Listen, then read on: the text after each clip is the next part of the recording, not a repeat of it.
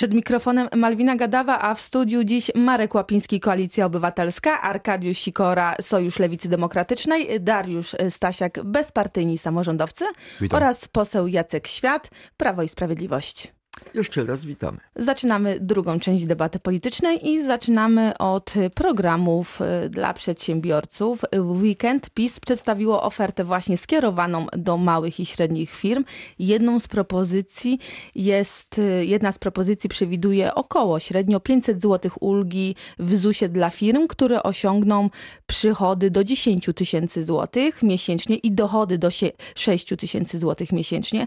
Premier proponuje także m.in. obniżoną stawkę CIT 9%, jeżeli firma osiągnie limit przychodów do 2 milionów euro. Koalicja Obywatelska zaś proponuje obniżenie podatków i wyższe pensje oraz pracownicy, których pensja nie będzie przekraczała 4,5 tysiąca złotych, dostaną z budżetu premię za aktywność.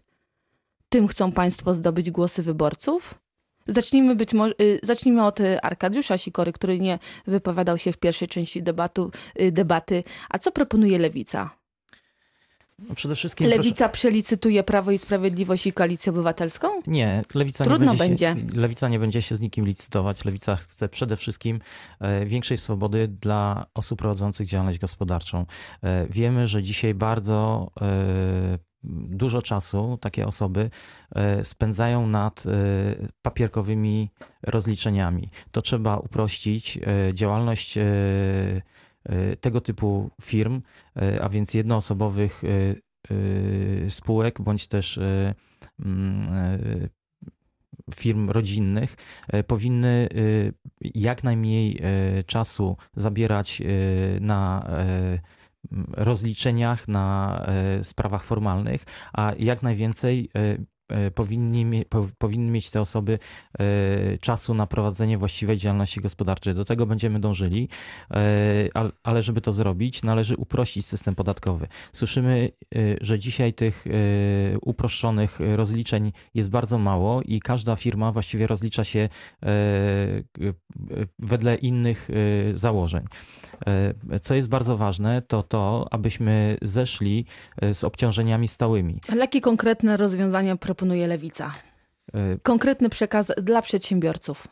Przede wszystkim chcemy obniżyć składki ZUS-owskie, które i podatek dochodowy. Jeśli uda nam się to zrobić, to na pewno przedsiębiorcy odetchną z ulgą. O ile? No to jest kwestia negocjacji. Tutaj trzeba po prostu spojrzeć na możliwości zarówno budżetu państwa, jak i przede wszystkim tych osób, które prowadzą tą działalność gospodarczą. Marek Łapiński. Słyszymy kolejne obietnice pana premiera Morawieckiego, co tydzień inne, bo przypomnę, że tydzień wcześniej premier Morawiecki zapowiadał radykalne podniesienie stawek ZUS-u, które płacą przedsiębiorcy, bo chciał je naliczać od dochodu. Dzisiaj po tygodniu, gdzie presja przedsiębiorców i sądzę też, że spadające sondaże w tej sprawie zmieniła to zdanie. Nie ma innego wytłumaczenia na zmianę zdania, ale ta zmiana zdania dotyczy tylko bardzo wąskiej grupy przedsiębiorców. Wszyscy przedsiębiorcy dostaną po kieszeni od PiS-u w nowej kadencji zgodnie z tymi zapowiedziami, dlatego że samo zniesienie 30-krotności limitu składek ZUS-owskich, że naliczanie ryczałtu ZUS-owskiego w obecnej formie, a nie tak jak choćby proponuje Koalicja Obywatelska od płacy minimalnej, to są znaczne podwyżki składek ZUS-owskich od momentu wprowadzenia tych propozycji. Nasza propozycja naliczania ryczałtu ZUS-owskiego dla przedsiębiorców od połowy płacy minimalnej daje każdemu z przedsiębiorców około 2,5 tysiąca rocznie oszczędności w ich portfelach. Natomiast zniesienie 30-krotności limitu, który już jest zapisany przez PiS w budżecie, powoduje około 50 tysięcy złotych dla tych przedsiębiorców, którzy prowadzą poważne działalności gospodarcze. To około 50 tysięcy złotych więcej wpłaconych na ZUS przy braku gwarancji, że później odzyskają to w emeryturze konjunkturach. Wiarygodność tutaj jest PiS-u znikoma, dlatego że zmienianie programu z tygodnia na tydzień rodzi pytanie, jakie jest prawdziwe zdanie Prawa i Sprawiedliwości, jakie późniejsze będą decyzje. PiS chce zrobić wszystko, żeby te wybory wygrać, ale wiem, bo rozmawiam z przedsiębiorcami, że zaufanie do tych propozycji jest dzisiaj bardzo niewielkie. Panie pośle, może pan odpowie Markowi Łapińskiemu, jaki jest w końcu zdanie PiS-u? Z opozycji po raz Bóg wie, który powtarza słowo wiarygodność. No, jaka jest wiarygodność Platformy Obywatelskiej czy Koalicji Obywatelskiej? No to pokazali przez 8 lat rządów. No właśnie w jednym jest wiarygodna. Platforma nigdy nie obiecała, że nie będzie kraść i słowa dotrzymała. Tak naprawdę my kontynuujemy. Czy wie pan, że to dzisiaj... pan proces wyborczy może mieć pan potem, co powiedział? Bo nikt z Platformy nie kradł i nie ma takich zarzutów ani wyroków sądowych. Ale przecież ja nie mówię o tym, tak że ktoś kradł. Nie. Ja mówię tylko, że nie było takich obietnic. I że słowa dotrzymała, tak pan powiedział. Kontynuujemy to, co robiliśmy przez ostatnie 4 lata, czyli staram się oczywiście uprościć funkcjonowanie szczególnie małych, średnich przedsiębiorstw, ale również ulżyć podatkowo. No, przypomnę, że mamy dzisiaj jeden z najniższych CIT-ów na świecie, czyli 9%, a zaczynaliśmy, gdy było 19%. Obniżamy ZUS dla małych, średnich przedsiębiorstw. Te ulgi obejmą w nowym rozwiązaniu zdecydowaną większość małych w ogóle przedsiębiorstw. No jeśli chodzi o CIT, to ponad 90% będzie płaciło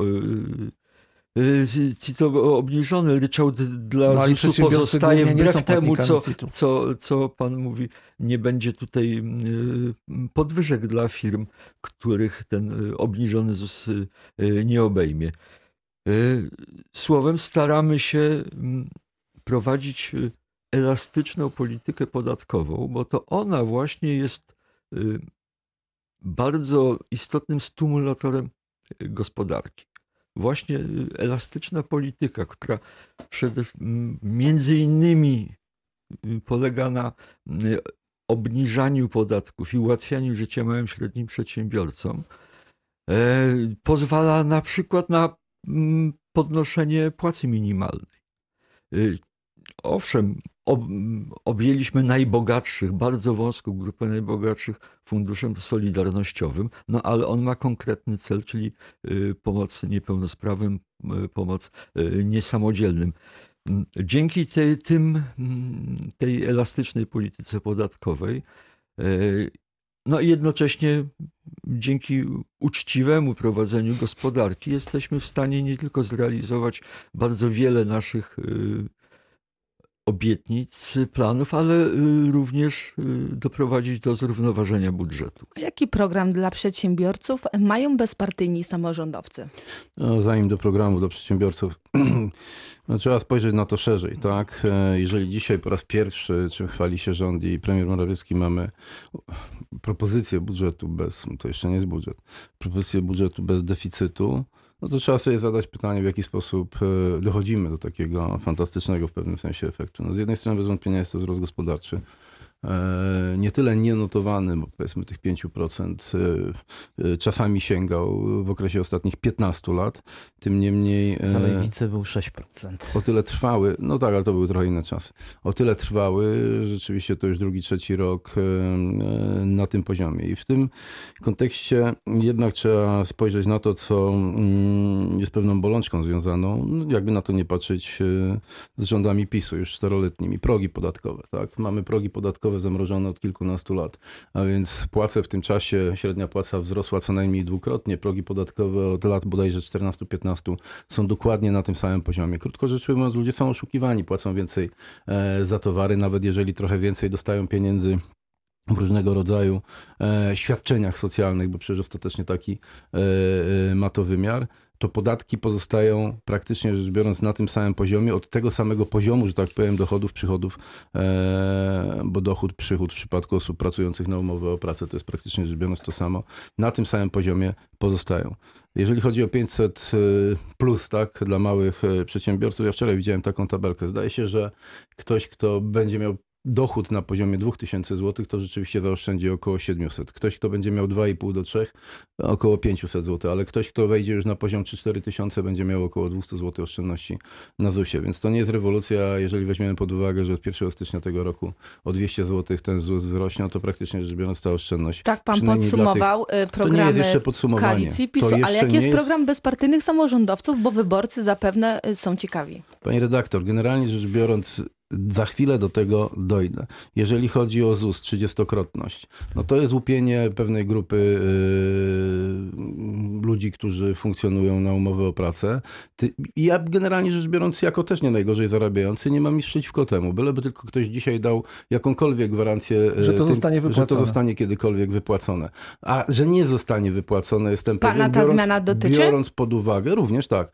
Biorąc pod uwagę, dlatego też zaznaczyłem, ja jako nieźle zarabiający nie widzę żadnego problemu, żeby odprowadzać ponad to, co jest 30-krotnością opłaty na ten cel. Tym niemniej, żeby ktoś powiedział dzisiaj, wprowadzamy taki i taki mechanizm, czy taki i taki zapis, tak? Chyba w Konstytucji trzeba by go było wprowadzić, gwarantujący tym, którzy te powiększone składki będą płacili, iż za 10, 15, 20 lat rzeczywiście odzyskają to w postaci emerytury bądź renty. A że tak nie jest, obrazuje polityka PiS-u chociażby w kwestii OFE. Ja się pytam i robię to publicznie. Na jakiej podstawie, z jakiej racji, w ogóle jak komukolwiek może przyjść taka myśl do głowy z jednej strony, żeby pobierać jakąś opłatę administracyjną 15% od środków, które zostały zgromadzone w OFE. No przecież to jest, mówiąc krótko, zwykłe polityczne rozbójnictwo, żeby nie użyć innego słowa. Ale jest i druga strona tego medalu. Zwróćcie państwo uwagę, że nikt po drugiej stronie się nie zastanawia, czyli no, ludzie, tak, obywatele. Słyszą, że 15% ich pieniędzy im się odbierze, a jednocześnie nie ma jakiegoś wyraźnego sprzeciwu jakiejś grupy, jakiegoś środowiska, które by powiedziało, a w związku z czym, które zapowiedziałoby chociażby, nie wiem, skargę konstytucyjną w tej kwestii, czy nawet wyjście poza granicę kraju. To jest łupienie obywateli, niestety systemowe w tym sensie, że ów deficyt, i wracam do tego, ów deficyt budżetowy, którego w tym roku w projekcie budżetu nie ma, on się bierze właśnie z tego rodzaju działań. I tak tyle musimy tylko, że raz możemy sobie taki wątek. Budżet uchwalić, ale za chwilę może się okazać, że w roku 2021, 2022 po prostu zabraknie pieniędzy. Mnie do tych wszystkich pomysłów PiS-u, które w tej chwili formułuję i dla przedsiębiorców, i dla innych środowisk, brakuje jednego. A co będzie, jeżeli zdarzy się to czy tamto? Czyli na przykład chociażby dekoniunktura, która prędzej czy później się zdarzy. I tak musimy zakończyć ten wątek, a wybory bezpartyjnych samorządowców nadal nie usłyszeli, jakie pomysły mają bezpartyjni samorządowcy. Generalnie zasadniczym pomysłem jest to, aby ludziom dać,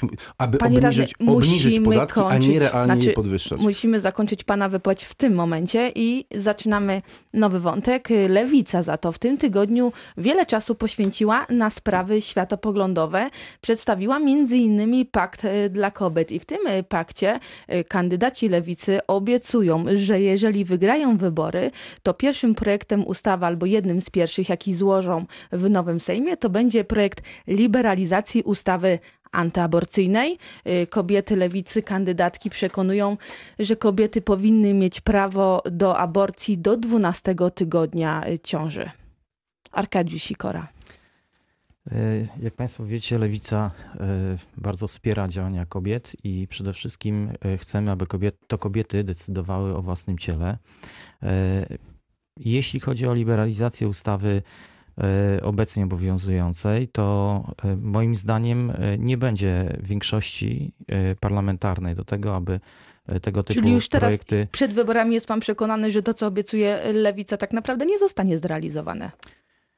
No. Jest część programu Lewicy, które przy bardzo konserwatywnym... Teraz poszedł taki komunikat, że owszem, obiecujemy, ale spokojnie i tak nie będzie szans na realizację naszych pomysłów. Nie. To jest za daleko idące stwierdzenie. Ja tylko chciałem stwierdzić, że zarówno Prawo i Sprawiedliwość, jak i Koalicja Obywatelska na tym etapie nie są w stanie poprzeć tego konkretnego postulatu Lewicy. My oczywiście będziemy tego typu projekt przedstawiali. No ale jak wiemy, to większość parlamentarna decyduje o tym, jak dany projekt zostanie, czy zostanie przyjęty, czy też nie. Jak zagłosowałaby Koalicja Obywatelska, jeżeli taki projekt trafiłby do Sejmu? Nasze stanowisko w tej sprawie jest niezmienne i ono jest znane naszym wyborcom i akceptowane przez większość Polaków. Jesteśmy za utrzymaniem obecnego kompromisu w sprawie aborcji. Nie jesteśmy ani za liberalizacją, ani za zaostrzaniem. Każdy projekt, który zarówno przez PiS lub Lewicę jest w tej sprawie przedkładany, wywołuje tylko wojnę ideologiczną i w obecnej sytuacji, co nawet zauważył pan Arkadiusz Sikora z Lewicy, ewentualne przedstawianie projektu liberalizującego natychmiast powoduje reakcję ze strony konserwatystów, i którzy chcą zaostrzać prawo aborcyjne, a nie jesteśmy za zaostrzeniem prawa aborcyjnego, dlatego jesteśmy za kompromisem. Są 3 przesłanki, które umożliwiają aborcję. One są jasno opisane w polskim prawie. Aborcja jest zakazana, ale 3 przypadki, gdy ciąża zagraża życiu kobiety, gdy jest wynikiem gwałtu, bądź jest to przesłanka tak zwana eugeniczna, to jest dopuszczalne i ten kompromis powinien być utrzymany. Każda próba wywoływania dyskusji na ten temat, takiej troszeczkę wojny ideologicznej, powoduje, że ten głos za kompromisem wśród wyborców jest silniejszy. Nie tylko z tego względu, ale też z rozsądku jesteśmy za utrzymaniem dotychczasowego stanu. Panie pośle, co zrobi PiS po wyborach? Bo Lewica przekonuje, że po wyborach mają państwo taki pomysł, aby zmienić ustawę aborcyjną i ją bardziej zaostrzyć. Przypomnę, że Prawo i Sprawiedliwość jest partią umiaru. Jesteśmy przeciwko skrajnościom i z lewej, i z prawej strony, przeciwko rozwiązaniom radykalnym i uważamy, podkreślamy to, że rozpętywanie wojny ideologicznej tak naprawdę nie służy Polsce, nie służy państwu, bo odciąga uwagę od bardzo wielu istotnych problemów, choć społecznych czy gospodarczych. Wbrew temu, co powiedział mój oponent z Platformy, nie przedstawialiśmy jako partia projektów dotyczących aborcji i takiego zamiaru nie mamy.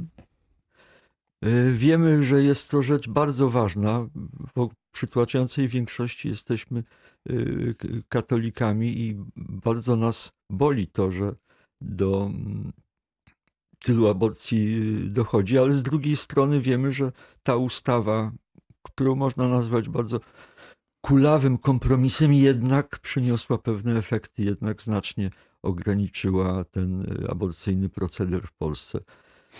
I jakiekolwiek gwałtowne ruchy wokół tej sprawy mogą przynieść wyłącznie szkody, a nie pożytek. Czyli jest pan także za zachowaniem tego, jak to pan powiedział, kulawego kompromisu? No, mogę odpowiedzieć tak, że w tej chwili tak. A jakie w tej sprawie mają zdanie bezpartyjni samorządowcy? Znaczy, my zawsze jesteśmy przeciwko ideologizowaniu i, że tak powiem, takiemu światopoglądowemu podejściu do kampanii wyborczych. W związku z tym to stanowisko zaprezentowane tutaj przez przedstawiciela Platformy i PiS-u w pewnym sensie nam odpowiada. Tak? Znaczy, oczywiście nie wprowadzajmy tego rodzaju elementów, aspektów do dyskusji wyborczej. Krótko rzecz ujmując, to status quo, które od ładnych paru lat w Polsce obowiązuje, wydaje się, z rozwiązaniem najlepszym. Bez wątpienia należy wspierać w najistotniejszej mierze kobiety, tak, poprzez różnego rodzaju instrumenty finansowe i w tym sensie to 500+ zdaje swoją rolę chyba bardzo dobrze. On na pewno też przyczynia się do różnego rodzaju, do tych decyzji, które są, że tak powiem, pro, ale nie proaborcyjne, tylko pro życiu. Więcej takich instrumentów, w szczególności nakierowanych na te grupy społeczne, gdzie istnieje dosyć duże zagrożenie tymi decyzjami, które dla poczętych dzieci stanowią zagrożenie. Więcej tego rodzaju instrumentów powinno być kierowanych i to jest jakby nasze stanowisko. Ja osobiście też uważam, że za życie na każdym jego etapie trzeba brać odpowiedzialność. Jeżeli jesteśmy już przy kobietach, to kończąc debatę polityczną, chciałabym zapytać panów o komentarz do sprawy w krakowskiej kurii. Tam krakowska kuria zakończyła współpracę z koordynatorem biura prasowego, panią Joanną Adamik i jej dwiema najbliższymi współpracowniczkami, które są osobami niezamężnymi. I to cytat z oficjalnego komunikatu kurii. Joanna Adamik tak komentuje ten komunikat kurii. Czy mamy rozumieć, że wierzące, praktykujące matki, także adopcyjne, nie mają miejsca w kościele katolickim i nie mogą mu służyć? To przykład. Mówi Marek Łapiński. Nie do zaakceptowania. Niestety państwo, w którym kobiety, te samotnie wychowujące dzieci, także w tym przypadku adoptowane, akceptuje i nie protestuje przeciwko tego typu praktykom, nie jest państwem silnym, nie jest państwem wspierającym rodzinę i kobiety, mimo że te frazesy na ustach są. Ja ubolewam jako członek Kościoła katolickiego, że to dotyczy kurii krakowskiej i mogę tylko powiedzieć w swoim imieniu jako katolika, przepraszam, a wszystko zrobimy jako ci katolicy, którzy nie są światopoglądowo związani z PiS-em, że wsparcie dla kobiet, dla matek, dla rodzin, także ze strony Koalicji Obywatelskiej jest. My jesteśmy za metodą in vitro, my jesteśmy za rozwojem wsparcia opieki okołoporodowej, za znieczuleniami dla kobiet przy porodzie obowiązkowymi i bezpłatnymi, za szczepionkami dla dzieci później. My jesteśmy za pigułkami dzień po. Jeszcze będzie czas. Ale ten program prokobiecy każe nam dzisiaj także mocno protestować przeciwko tego typu zachowaniom, mimo że dotyczy to hierarchów kościelnych, a może nawet Arkadiusz dlatego, że dotyczy Sikora. To hierarchów kościelnych. Szanowni Państwo, przede wszystkim takie zachowanie kurii krakowskiej jest absolutnie nie do zaakceptowania i to jest wielki skandal. Moim zdaniem tą sprawą powinna zająć się Państwowa Inspekcja Pracy i trzeba wyciągnąć wnioski w stosunku do osób, które podjęły tego typu decyzje, ponieważ jest to jawne pogwałcenie konstytucji, która jak gdyby daje swobodę obywatelom, w tym jeśli Dariusz Stasiak, jedno zdanie. O życie prywatne. Czasami w życiu publicznym zdarzają się sytuacje tak idiotyczne, że ciężko by było podejrzewać wcześniej, tak, iż mogą się zdarzyć.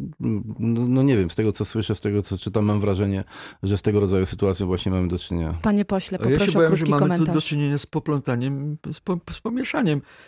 O ile wiem, tam te zmiany wynikały z przyczyn organizacyjnych. Natomiast te panie nie zostały zwolnione dlatego, że nie są zamężne. Jest to w pewnym sensie odpowiedź na zarzuty, które się pojawiły, że kuria zwalnia matki, rodziny. To nie tak. Musimy kończyć. To była debata polityczna Radia Wrocław. Dziś w studiu gościliśmy Marka Łapińskiego, Arkadiusza Sikorę, Dariusza Stasiaka i posła Jacka Świata. Dziękuję bardzo. Dziękuję Państwu.